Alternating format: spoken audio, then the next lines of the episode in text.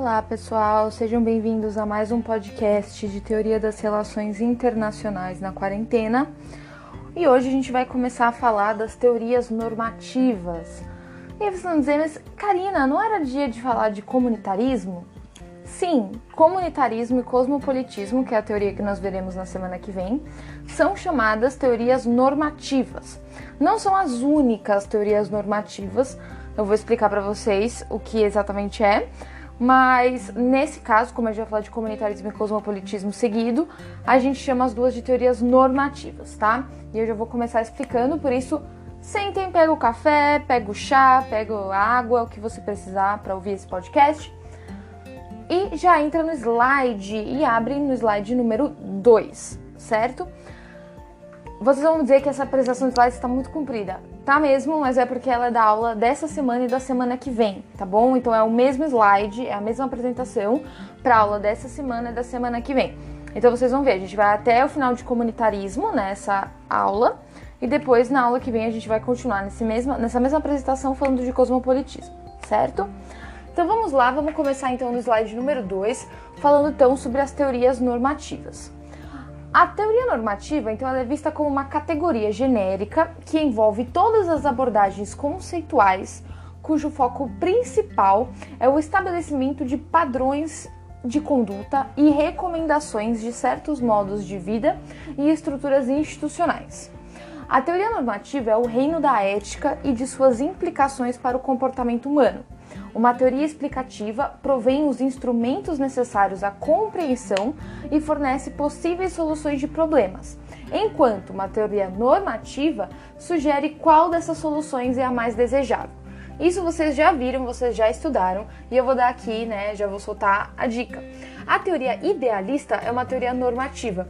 Vocês lembram que a principal crítica do CAR e depois, posteriormente, da teoria realista a teoria idealista era de que a teoria realista via o mundo como é que era, como ele é, e não como ele deveria ser, enquanto a teoria idealista estava preocupada em dar respostas ao mundo de como as guerras poderiam ser evitadas.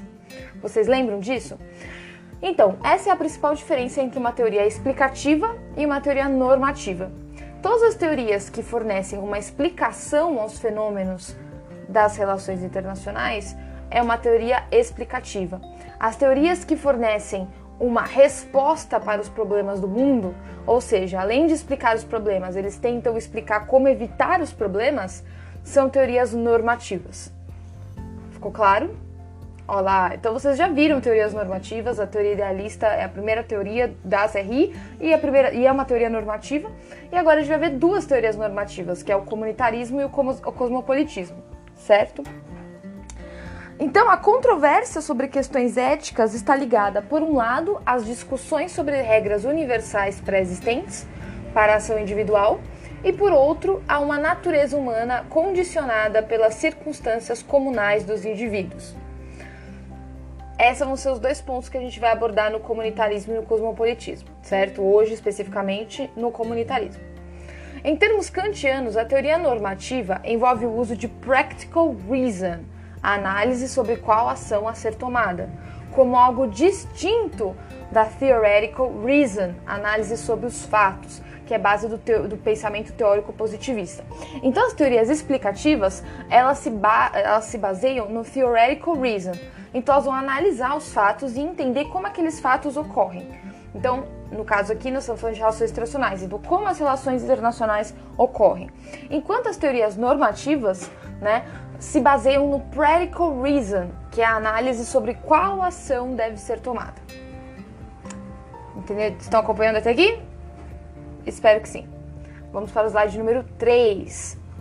Então, na frase de Robert Gilpin, no texto Anarchy is the Rule, Order, Justice and Morality are the Exceptions, de 1986, haviam quatro razões para fraco avanço das teorias normativas durante a Segunda Guerra Mundial.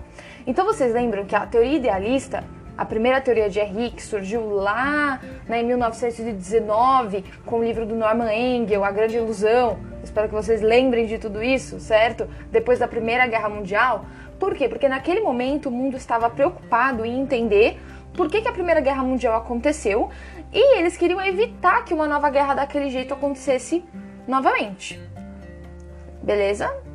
Compreendendo até aqui? Então, só que depois do primeiro debate que vocês já estudaram, que levou à derrota da teoria idealista e ao avanço da teoria realista nas relações internacionais, que surge com esse, exatamente esse argumento de que a teoria realista ela era tão válida porque ela estava preocupada em mostrar o mundo como ele é e não como o mundo como deveria ser, certo? As teorias normativas foram perdendo peso. Vocês podem, vocês devem ter percebido que nenhuma teoria que a gente viu até agora é, era, uma, teoria normativa desde a teoria idealista, porque elas foram perdendo espaço nas relações internacionais. E aqui o Robert Gilpin vai explicar quatro razões por que as teorias normativas não avançaram muito depois, durante né, o pós-Segunda Guerra Mundial, que foi o período em que as teorias de RI mais bombaram, né, principalmente o realismo e depois o liberalismo, o marxismo, certo? Primeiro, um viés de explicação objetiva das teorias positivistas que enfatizam a importância de se buscar o conhecimento e a explicação factual.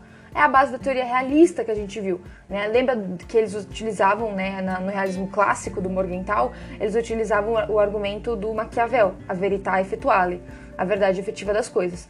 Eles diziam que eles estavam mostrando o mundo como ele era e não o mundo como ele deveria ser. Entende? E esse foi um argumento que ganhou muita, muita, muita força na, na, na área de teoria de relações internacionais. Segundo, certo ceticismo em relação a argumentos morais vis-à-vis -vis argumentos que enfatizam poder e interesses. Vocês lembram que no idealismo, né, falavam muito sobre a, a harmonia de interesses, né, que os, todos os estados queriam a mesma coisa, que era é, eu tô falando muito do idealismo porque vocês já viram, tá? Então daqui a pouco a gente vai entrar no comunitarismo, é que eu tô explicando o que são teorias normativas e por que, que elas demoraram tanto tempo para voltar né, ao debate de teorias de RI. Né? Então elas só vão voltar com o comunitarismo e o cosmopolitismo, que são teorias bastante recentes, certo? Uma, teorias que são dos anos 90, anos 2000. Então a gente está falando de teorias bastante recentes. Uh, mas é por isso que eu estou voltando ao idealismo, porque o idealismo vocês já viram e vocês já sabem.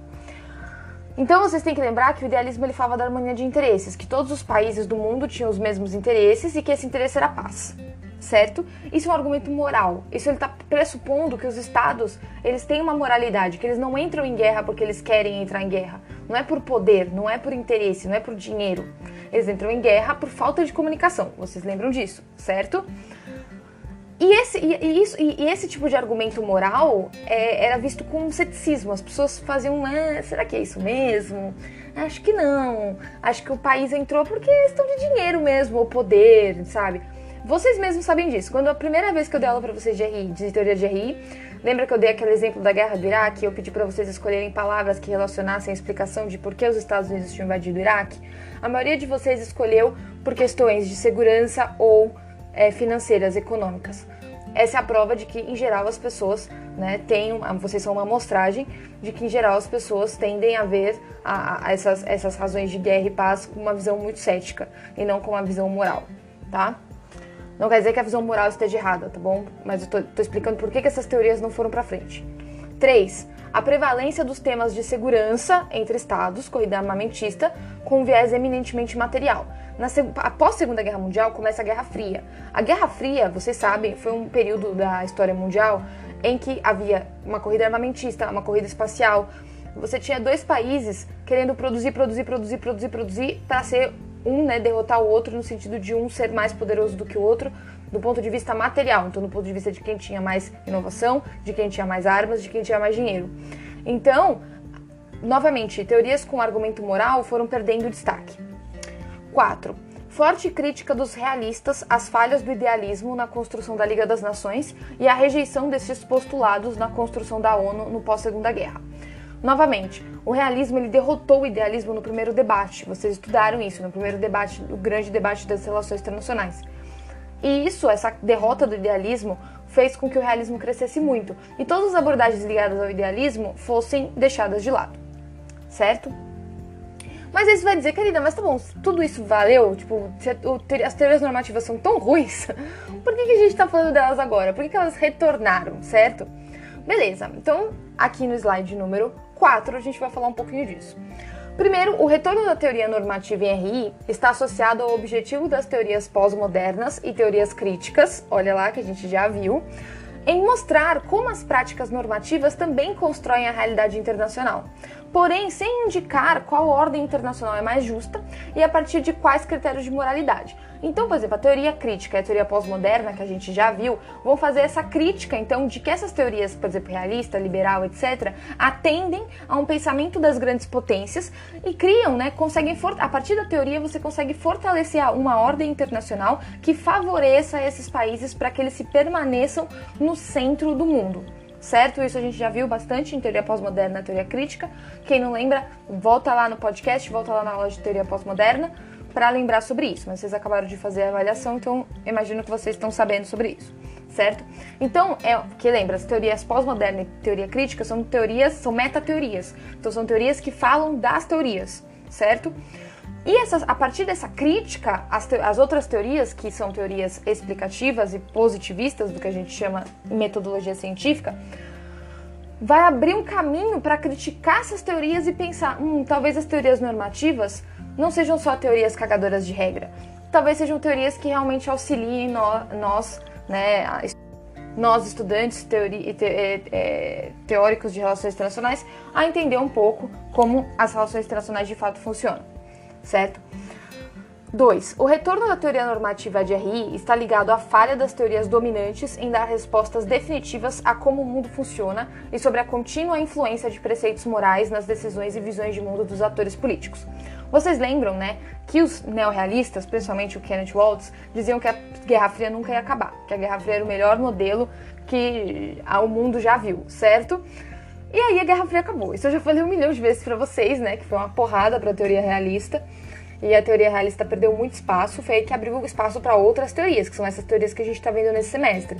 Então, tanto a teoria neomarxista, quanto a pós-moderna, quanto a pós-colonial, quanto as teorias feministas, queer, e agora as teorias normativas também vão ganhar espaço dentro delas. Porque se a teoria hegemônica, que era a teoria realista, errou, errou e errou, errou feio, errou rude, nossa, agora a gente tem que ver talvez outras teorias que antes eram né, ignoradas ou que antes não tinham espaço para surgir de fato, tenham um valor para a gente discutir as relações internacionais.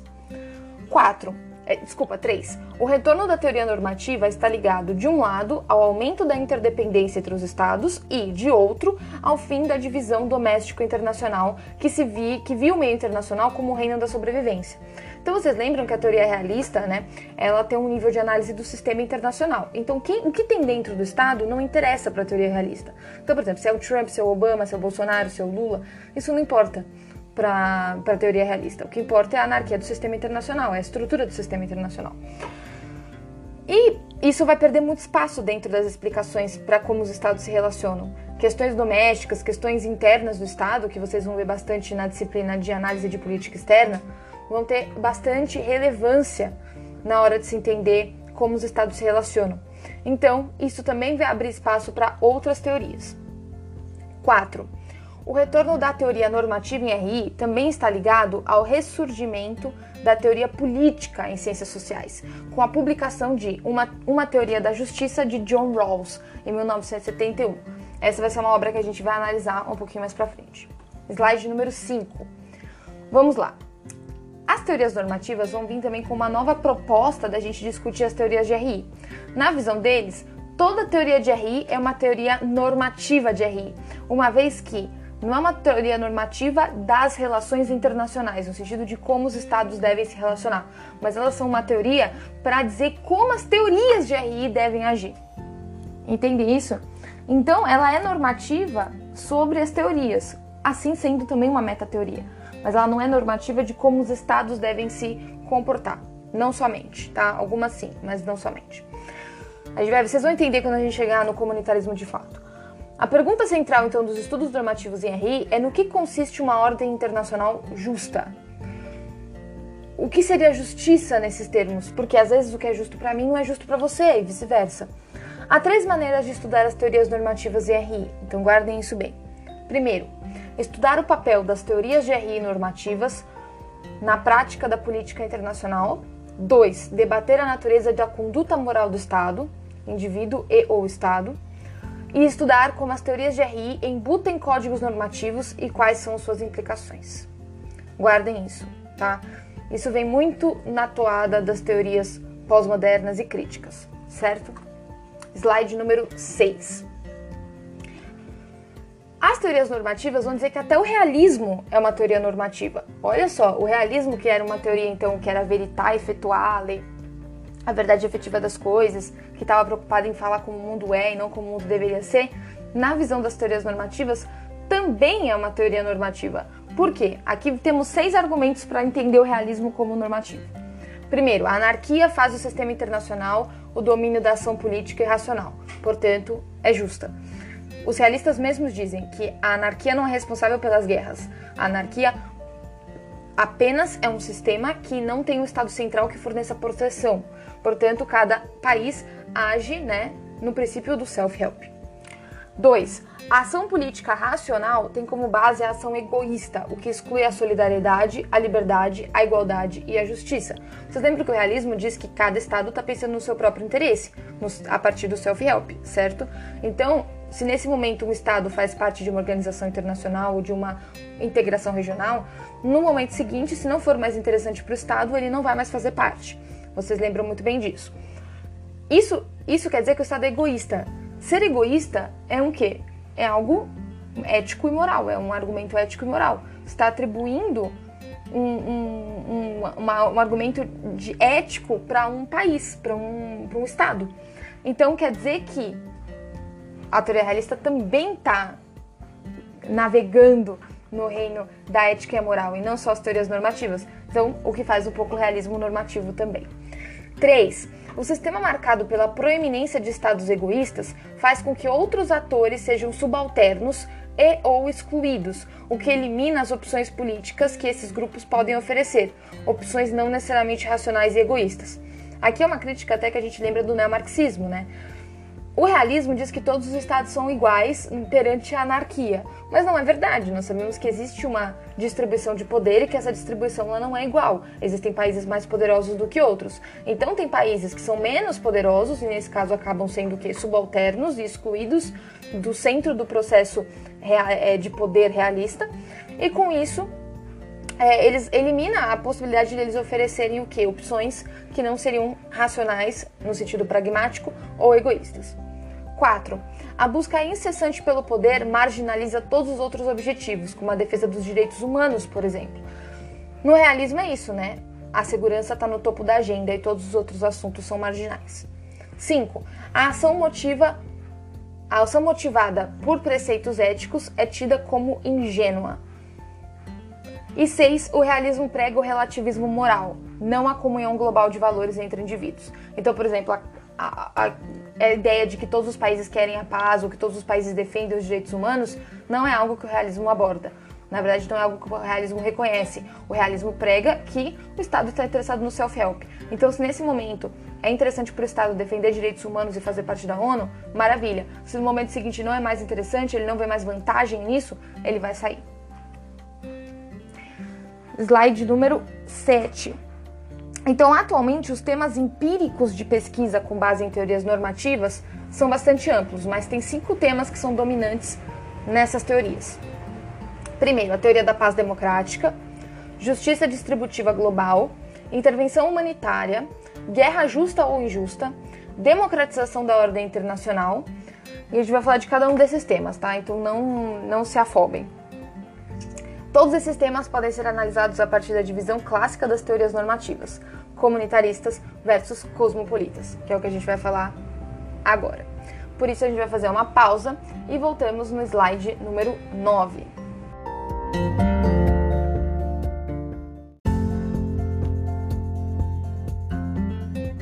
Olá pessoal, sejam bem-vindos de volta à segunda parte do nosso podcast sobre teorias normativas, comunitarismo hoje. Estamos no slide número 9.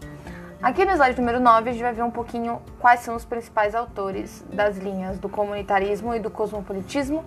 Hoje a gente vai começar no comunitarismo, tá? Mas aí semana que vem nós terminamos com o cosmopolitismo, essa parte das teorias normativas, certo?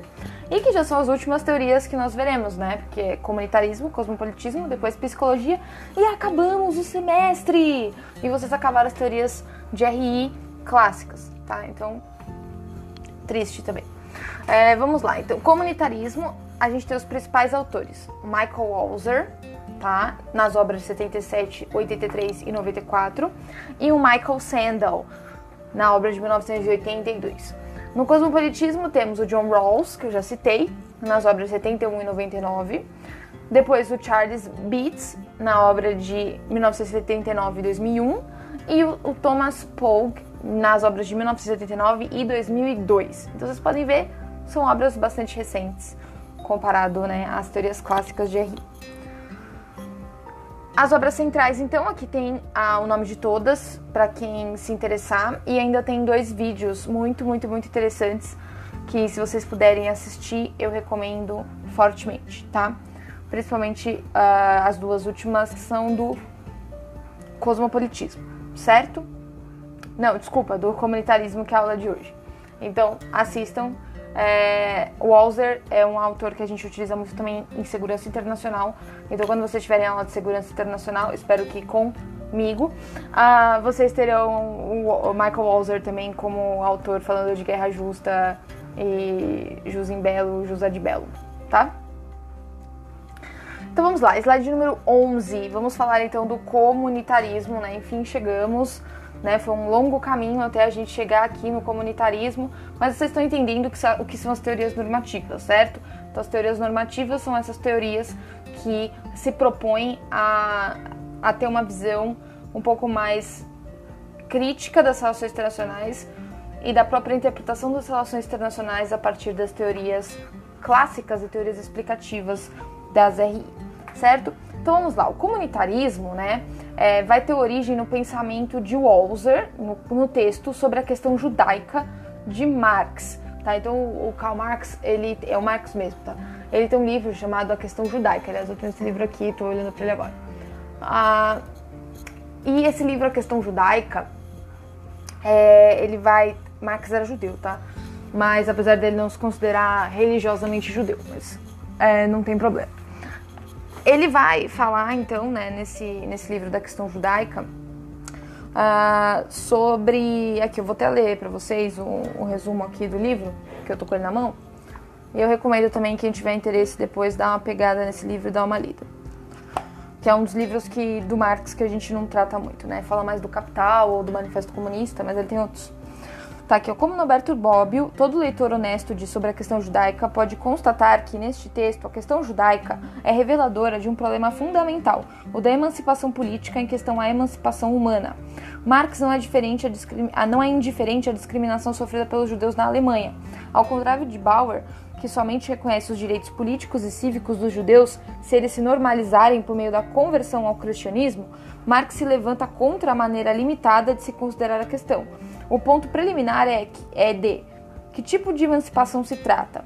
Longe de ser secundária ou irrisória, a emancipação política constitui para Marx um grande progresso. Ela não chega a ser de forma definitiva da emancipação humana em geral, mas constitui a forma definitiva que esta que dessa emancipação dentro da ordem mundial vigente até aqui. Então, Marx vai tratar principalmente sobre a emancipação nesse livro da questão judaica, certo? Então, Marx ele vai enfatizar a, a impossibilidade do pensamento liberal em construir um Estado laico e longe da influência da cultura religiosa. O marxismo ele não é comunitarista, tá? Antes que vocês pensem, não é comunitarista. Uh, ele vai rejeitar o liberalismo, de um lado, e vai preferir a adoção do ethos socialista como capaz de emancipar o homem. Tá? Isso é óbvio, vocês sabem isso. O exercício da justiça não deve ser global, mas sim local. Isso vai ser importante na análise comunitarista. Por isso que tem esse nome, comunitarismo, porque vem de comunidade, tá? Então, a análise comunitarista, como a gente vai ver, ela, ela, ela procura focar na, no local e não no global, tá? ao contrário do cosmopolitismo que a gente vai ver, que foca no global e não no local. Tá? Então, para os comunitaristas, fazer parte da natureza da sociedade humana, o fato de os indivíduos se encontrarem presos a padrões de relacionamento, redes de poder e comunidades de significados sociais. Os comunitaristas, até estamos no slide 12, os comunitaristas então duvidam de uma sociedade que possa ser governada pela justiça liberal. O que, que isso quer dizer, tá?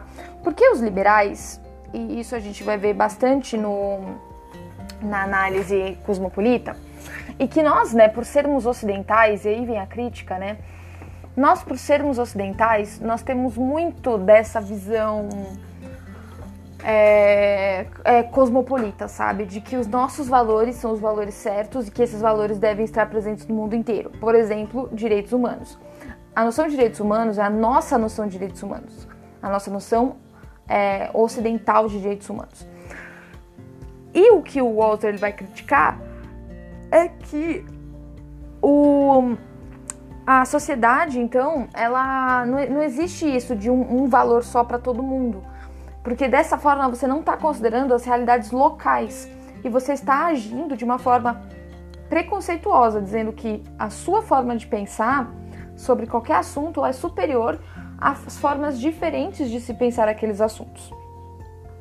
Para os comunitaristas, não há princípios universais de moralidades descobertos pela razão como deseja Kant, mas sim um tipo de moralidade baseada nas práticas das comunidades realmente existentes.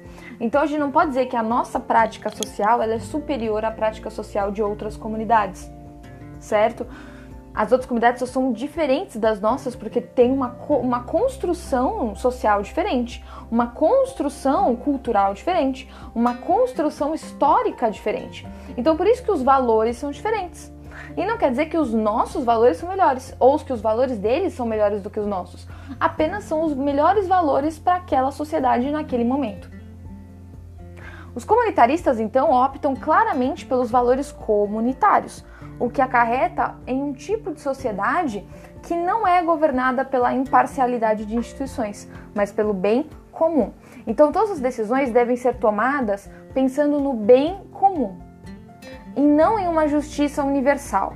Então, por exemplo, a gente estabelece que os direitos humanos são aqueles lá escritos na Carta da ONU e que eles devem ser os mesmos para todas as pessoas do mundo mesmo não considerando que existem comunidades diferentes com uma construção diferente e que você ir lá e impor aquele valor naquela comunidade, você está agredindo aquela comunidade. Você não está ajudando, você está agredindo.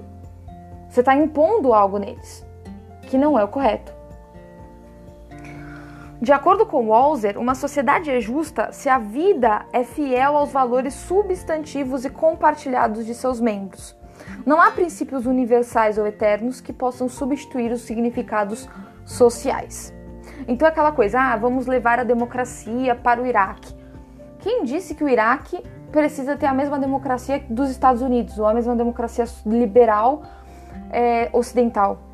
Por que eles não podem construir o, o tipo de governo que serve para eles? Se a gente disser que a nossa democracia é melhor do que, as outras, do que as outras formas de governo que existem, ou que nós temos que impor a nossa forma de governo nos outros, é uma visão completamente preconceituosa e arrogante, né, de que nós somos superiores a eles. Slide 13. Para o Walzer, o modelo cosmopolita representa o triunfo do capricho privado a sociedade liberal significa a fragmentação da comunidade em indivíduos que mantêm relações exclusivamente autointeressadas ou meramente baseadas em amizades de mercado. O cosmopolitismo, então, exige a abstração das relações sociais realmente existentes a partir das quais tem entendido suas responsabilidades e interesses em nome de indivíduos universais, imparciais e neutros, ficando livre das ligações de pertencimento e comunidade. Os comunitaristas sustentam que essa abstração é irreal e fictícia. Na visão de Sandel, no livro Liberalism and the Limits of Justice, o intuito cosmopolita de encontrar princípios de justiça absoluto criou metáforas metafísicas implausíveis, que não admitem o peso e importância da comunidade na formação identitária. O autor, inclusive, sugere o abandono da política de direitos pela política do bem comum. Então, a gente não tem que falar de direitos pra, igual para todo mundo, a gente tem que considerar as particularidades locais. Slide 14, para a gente finalizar o comunitarismo, tá? Alguns comunitaristas defendem que as maiorias locais possam banir certas atividades ofensivas, principalmente aquelas, aquelas racionais e autointeressadas, em nome da preservação do modo de vida predominante na comunidade. Esse ponto atinge diretamente o princípio do direito das minorias de se manifestarem e perseguirem suas doutrinas específicas do bem. Um exemplo que eu posso dar aqui foi um tempo atrás que na França ficou proibido, por exemplo, que em certos lugares as mulheres muçulmanas entrassem de véu. Isso é uma agressão muito grande à cultura delas, à religião delas, porque elas usam o véu porque elas querem. Ninguém está impondo. Né? A gente supor que aquilo é imposto também é um, é um preconceito nosso. Né? Elas querem usar o véu, elas se sentem bem usando o véu. Então, um Estado impedir que ela use o véu é uma agressão muito grande, dizendo que aquilo é uma infração de direitos humanos, por exemplo, como se elas fossem obrigadas a isso. Então, esse é um exemplo que o comunitarismo vai lutar contra. Né? O comunitarismo vai o quê? Tentar preservar as questões comunitárias e locais. Então, as comunidades em que princípio, os princípios de justiça podem e devem ser aplicados com, são os Estado-nação e não todo o sistema de nações. Crítica ao internacionalismo do cosmopolitismo. Então a gente achar que existem valores universais. Não existem valores universais, porque o que é justo para mim não necessariamente é justo para você. O que é moral para mim não quer dizer que é moral para você e vice-versa.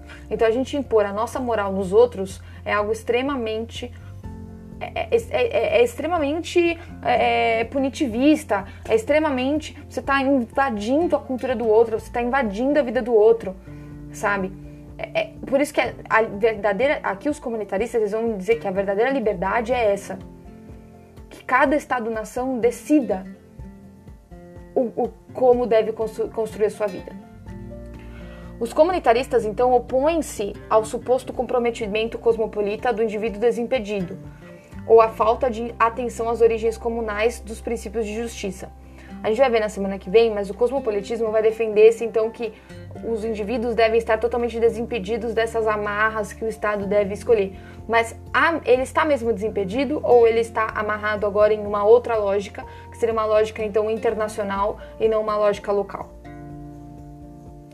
Esses são os questionamentos para a gente ter para a gente continuar discutindo na semana que vem.